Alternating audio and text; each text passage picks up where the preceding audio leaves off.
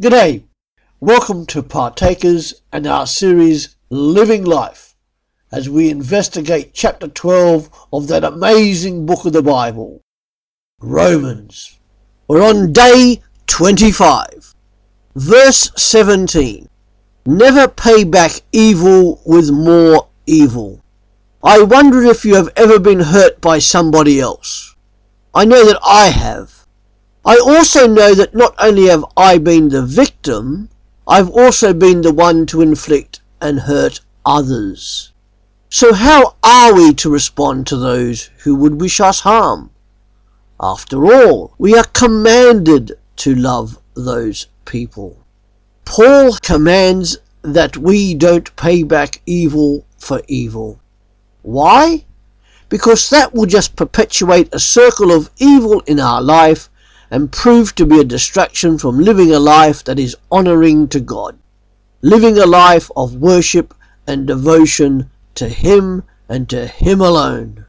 What does this mean in practice? We know we are to love our enemies. Jesus taught it, and Paul also. We are to do good to everyone, including those who are against us. We are to actively bless our enemies and repay that way. Wow! That goes against our culture, which usually dictates either at best to ignore, or at worst to retaliate. Our natural reaction, if we are honest, is to retaliate against others, either with evil against the perpetrator, or by simply just ignoring them. But that is not what Paul suggests here. He suggests that we are to desire to win them over for the glory of God. Wow!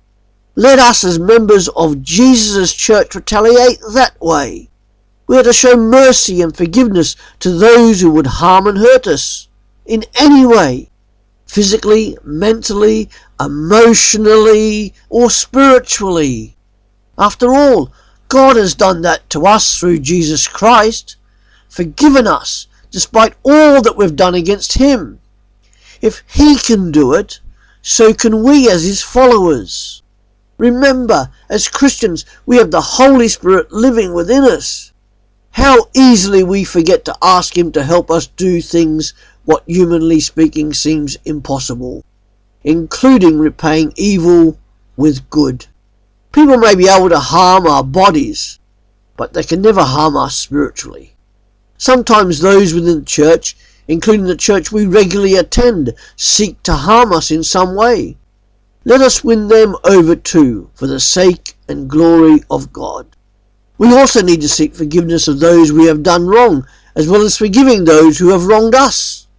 Again, this is possible when done using the power of the Holy Spirit.